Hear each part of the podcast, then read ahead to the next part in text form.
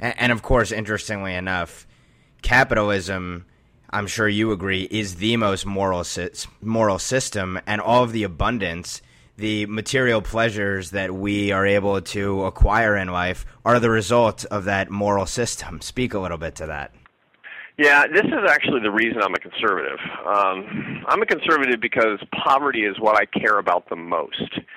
Um, this is very central to me with my Christian faith, but also just I think as a as a secular uh, I mean, in my secular life, as just an ethical individual, I care most about people who've been left behind. And when I started studying in my in my 20s, I didn't go to college at the ordinary time. I dropped out of college when I was 19. I, I wound up finishing my college education when I was 30, which was a great advantage because I was studying without being brainwashed. I was a I was a grown up, and when I was studying economics, I was shocked to learn that in my quest to figure out what could solve poverty, that poverty, starvation level poverty around the world, has decreased by 80% since I was a child.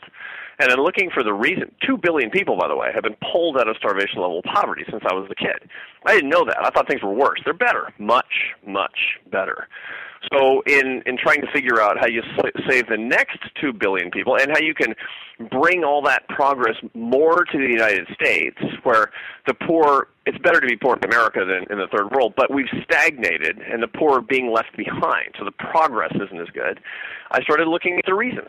Why is it these people have been pulled out of poverty? And the answer is basically globalization, free trade, property rights, the rule of law, and American style free enterprise. And, by the way, in places like the Pacific Ocean, the American military that's kept sea lanes safe for world trade for the very first time in human history. It was American conservative ideas of free enterprise and American leadership that pulled billions of people out of poverty. That is the most impressive, important humanitarian achievement. It is a great moral good, and it's been done by American ideas, and we didn't even know it.